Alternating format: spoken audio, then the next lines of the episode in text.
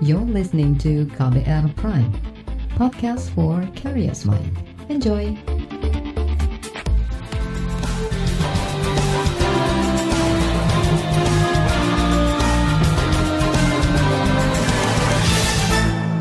Halo selamat sore saudara, apa kabar Anda sore hari ini? Kembali KBR Sore siap untuk menjadi teman Anda.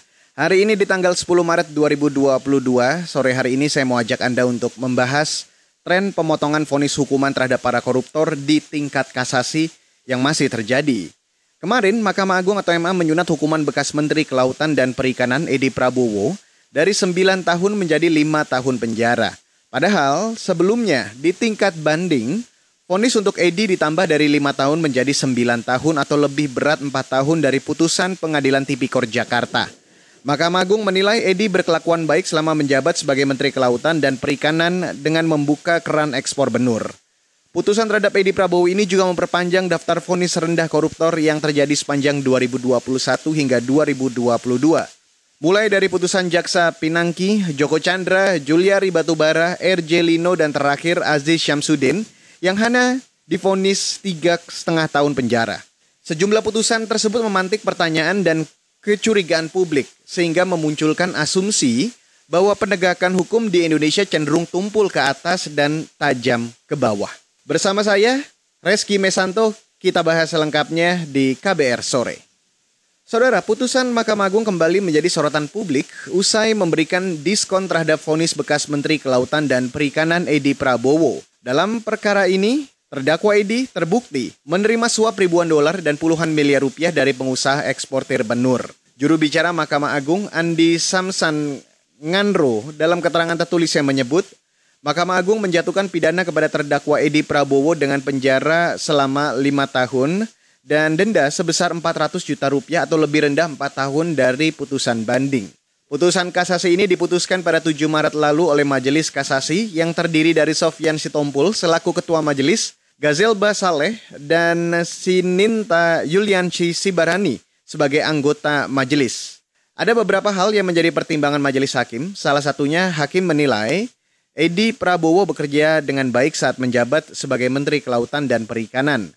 Pertimbangan lain, Edi Prabowo telah mencabut larangan ekspor benur yang dianggap bisa mensejahterakan nelayan. Sementara itu, Saudara Komisi Pemberantasan Korupsi atau KPK merespon korting hukuman dari MA tersebut. Juru bicara Komisi Pemberantasan Korupsi atau KPK, Ali Fikri mengatakan, KPK belum bisa menentukan langkah selanjutnya dan menilai lebih jauh.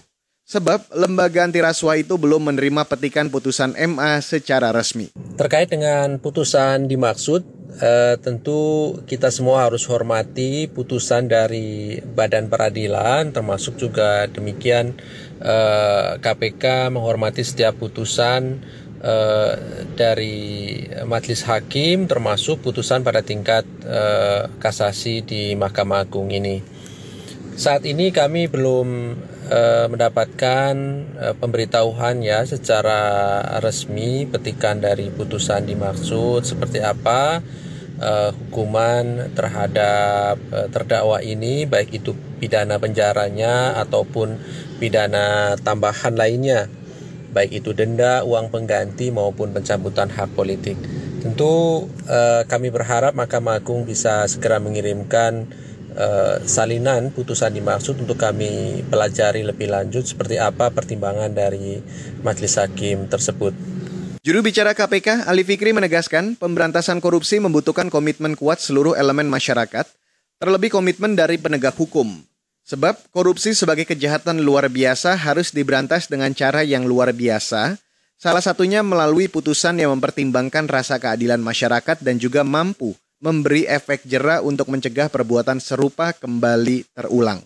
Karena itu, putusan majelis hakim seharusnya juga mempertimbangkan hakikat pemberantasan korupsi sebagai extraordinary crime.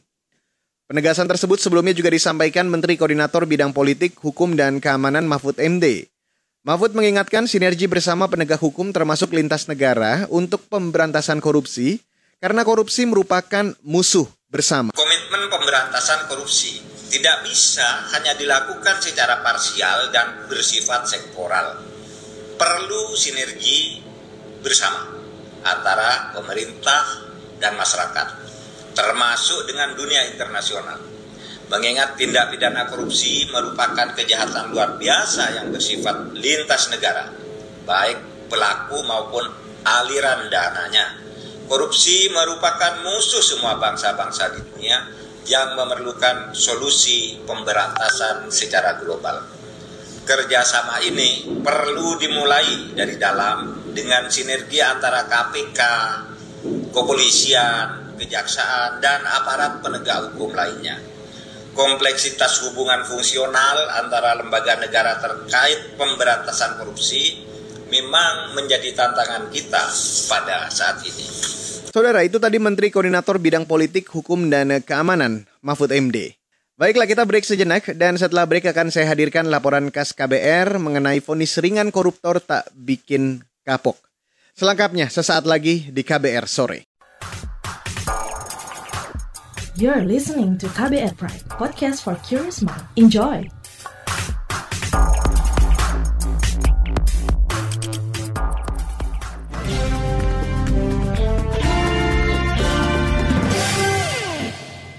Saudara, selama beberapa tahun terakhir banyak koruptor mendapat perlakuan istimewa termasuk vonis rendah atau hukuman yang dikorting. Banyak catatan yang menunjukkan penegakan hukum bagi koruptor di Indonesia tidak menimbulkan efek jerah. Dan saudara saya hadirkan laporan khas KBR yang akan membahasnya yang sudah disusun oleh jurnalis KBR Astri Septiani. Presiden Joko Widodo mengungkapkan ketidakpuasannya terhadap upaya pemberantasan korupsi di Indonesia. Pada peringatan Hari Anti Korupsi Sedunia Desember lalu, Jokowi mengatakan metode pemberantasan korupsi harus diperbaiki dan disempurnakan. Menurut Jokowi, penindakan korupsi tidak cukup hanya menyasar peristiwa hukum yang menimbulkan heboh di permukaan – dibutuhkan upaya fundamental, mendasar, dan komprehensif yang bisa dirasakan langsung manfaatnya oleh masyarakat. Upaya penindakan sangat penting untuk dilakukan secara tegas dan tidak pandang bulu. Bukan hanya untuk memberikan efek jera kepada pelaku dan memberikan efek menakutkan, deterrence effect kepada yang berbuat, tetapi penindakan juga sangat penting untuk menyelamatkan uang negara dan mengembalikan kerugian negara penegakan hukum pidana korupsi di Indonesia terus menuai kritik di masyarakat, terutama karena makin banyak terdakwa yang difonis rendah atau mendapat pemotongan hukuman. Sejumlah terpidana korupsi yang mendapat vonis ringan di antaranya Jaksa Pinangki Sirna Malasari, Jenderal Polisi Napoleon Bonaparte dan Prasetyo, hingga pengusaha Joko Chandra dan bekas Wakil Ketua DPR Aziz Samsudin. Terakhir, bekas Menteri Kelautan dan Perikanan Edi Prabowo juga menerima korting hukuman. Ada yang potongan hukumannya satu tahun, tapi ada juga yang enam tahun. Pemotongan hukuman rata-rata di pengadilan tinggi dan juga Mahkamah Agung. Peneliti dari Lembaga Pemantau Korupsi Indonesia ICW, Kurnia Ramadana mengatakan, putusan pengadilan terhadap koruptor di Indonesia saat ini sama sekali tak memberikan efek jera. Menurutnya, baik hukuman pidana maupun pemulihan kerugian keuangan negara tak sebanding dengan kerugian yang diciptakan akibat korupsi.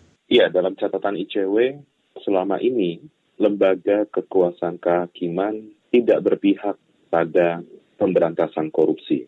Misalnya dari sisi vonis terhadap koruptor, rata-rata hukuman hanya tiga tahun dan satu bulan penjara. Begitu pula terhadap pemulihan kerugian keuangan negara. Sepanjang tahun 2020, total kerugian keuangan negara yang timbul dari praktik korupsi mencapai 56 triliun rupiah.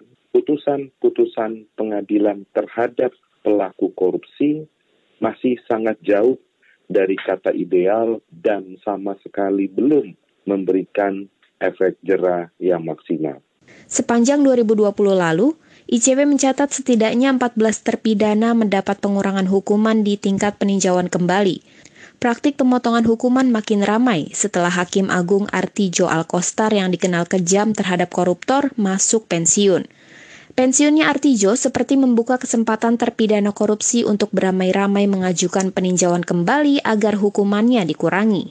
Menteri Koordinator Bidang Politik, Hukum, dan Keamanan Mahfud MD menilai upaya pemberantasan korupsi hanya bagus di awal-awal masa reformasi. Saat ini, kata Mahfud, para pelaku korupsi sudah tidak memiliki rasa takut.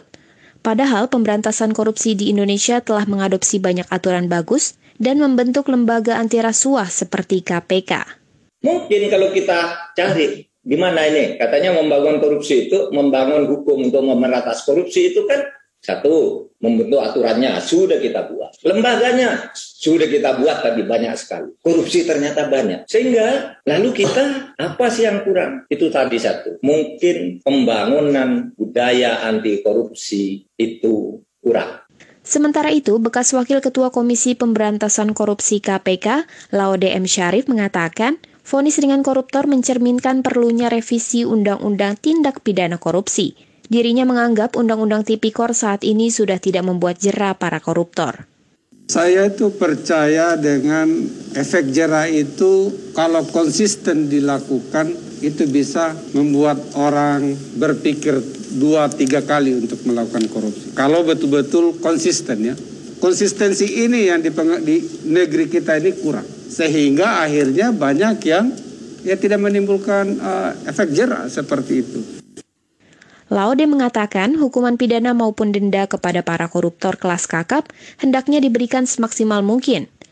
Tujuannya agar koruptor kapok dan membuat orang berpikir ribuan kali sebelum korupsi. Demikian laporan khas KBR. Saya Astri Septiani.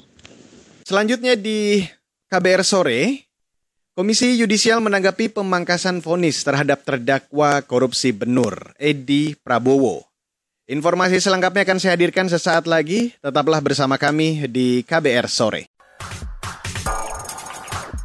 You're listening to KBR Pride, podcast for curious mind. Enjoy!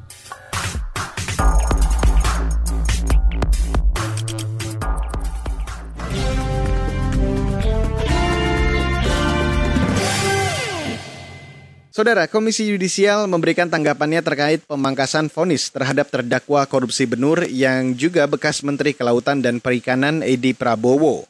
Komisi Yudisial mengklaim masih menunggu salinan putusan tersebut. Komisi Yudisial baru akan mempelajari substansi putusan sembari menganalisis ada tidaknya pelanggaran etik maupun pedoman perilaku hakim. Berikut pernyataan juru bicara Komisi Yudisial Miko Ginting. Uh, pertama, Yudisial baru mendapatkan informasi mengenai putusan tersebut dari pemberitaan media ya. Jadi kita belum mendapatkan uh, salinan putusan yang lengkap ya sehingga uh, kita belum bisa uh, menentukan sikap uh, lebih lanjut terkait dengan substansi putusan tersebut. Itu yang pertama. Hmm. Yang kedua, uh, koridor kewenangan Komisi Yudisial adalah menjaga kode etik dan pedoman perilaku hakim, gitu ya. Jadi sepanjang ada dugaan pelanggaran kode etik dan pedoman perilaku hakim, maka Komisi Yudisial bisa mengambil kewenangannya untuk melakukan pemeriksaan, untuk melakukan untuk melakukan pemanggilan pihak-pihak gitu ya sih dan ujungnya nanti mungkin saja bisa ada apa rekomendasi sanksi kalau ditemukan adanya dugaan pelanggaran kode etik dan pedoman perilaku hakim gitu. Nah itu yang kedua. Yang ketiga, Komisi Judisial juga punya kewenangan untuk melakukan analisis terhadap putusan yang berkekuatan hukum tetap, gitu ya. Nah, kewenangan ini uh, diamanatkan oleh Undang-Undang Kekuasaan Kehakiman dan berbagai undang-undang terkait dengan lingkungan peradilan. Namun selama ini memang belum pernah dijalankan oleh Komisi Judisial, gitu. Nah, kewenangan ini juga bisa diambil gitu ya, diambil oleh Komisi Judisial yaitu untuk melakukan analisis terhadap putusan yang berkekuatan hukum tetap dalam rangka mutasi hakim.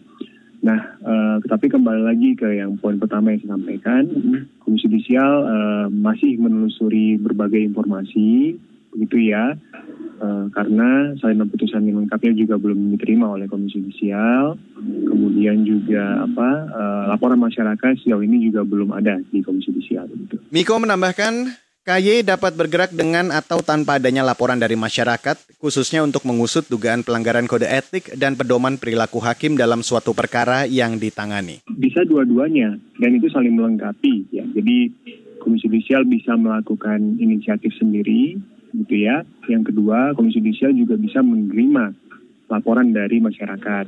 Gitu. Jadi ini saling melengkapi sifatnya untuk mengumpulkan informasi yang lebih jelas dan lengkap. Hmm. Dan uh, saya kira sepanjang ada dugaan pelanggaran kode etik dan pedoman perilaku hakim, maka di, uh, tidak ada batasan kemudian Komisi Yudisial untuk tidak melakukan kewenangannya begitu. Dan sampai saat ini Komisi Yudisial belum menerima laporan masyarakat terkait putusan Hakim Mahkamah Agung yang memangkas hukuman bekas Menteri KKP tersebut. Dan di bagian akhir dari KBR Sore Saudara akan kami hadirkan wawancara bersama pegiat anti korupsi dari Indonesia Corruption Watch ICW soal tren korting hukuman koruptor. Selengkapnya sesaat lagi. Tetaplah di KBR Sore.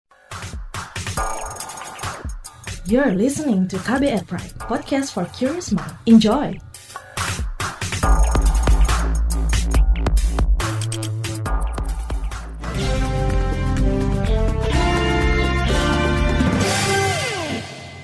Saudara, keputusan Mahkamah Agung memangkas hukuman Edi Prabowo dari 9 tahun menjadi 5 tahun penjara dikritik Lembaga Pemantau Anti Korupsi Indonesia Corruption Watch.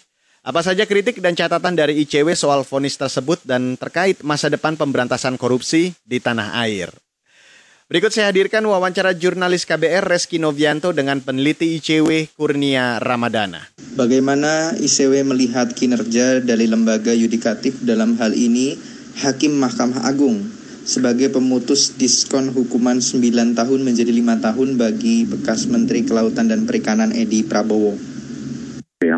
Pertama, tentu kami melihat putusan kasasi Mahkamah Agung terhadap Edi Prabowo ketika hukumannya didiskon dari 9 tahun menjadi 5 tahun disertai dengan pertimbangan-pertimbangan melihat putusan itu sangat absurd Hmm.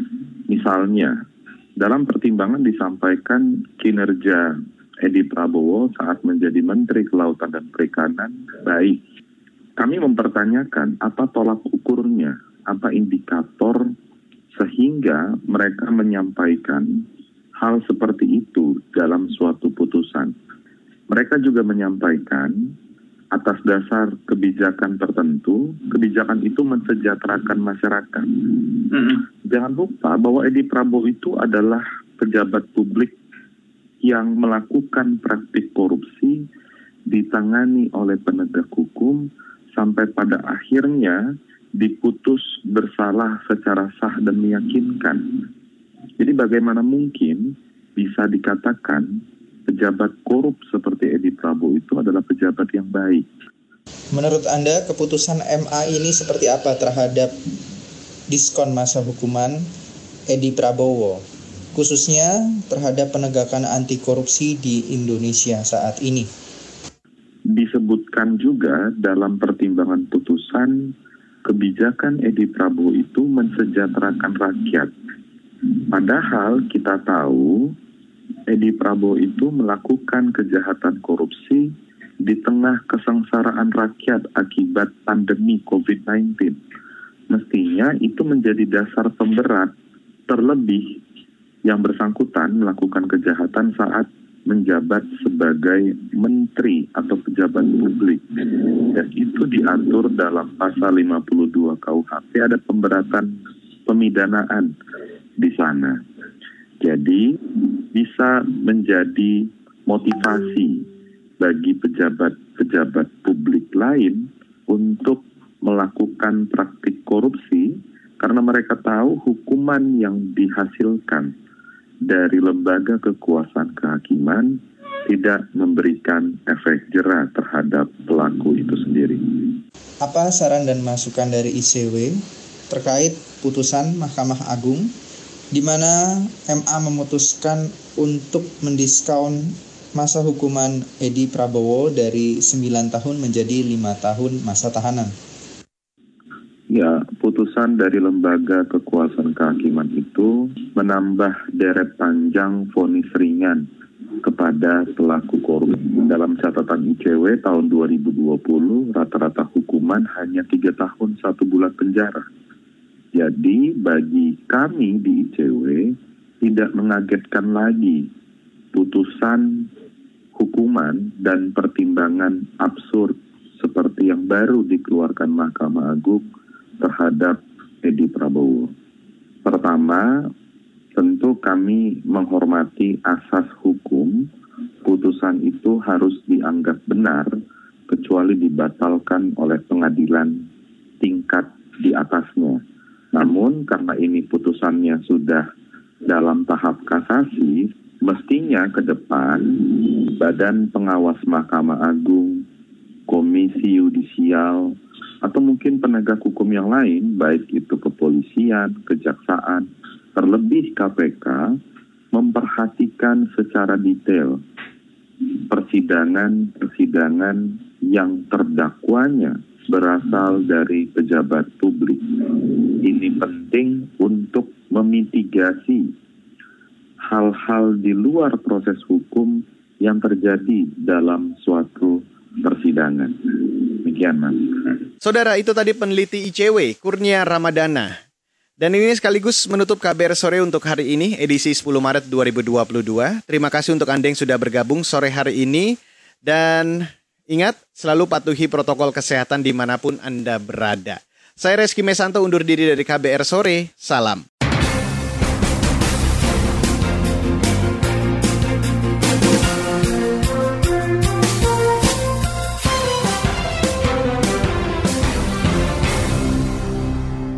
KBR Prime, cara asik mendengar berita.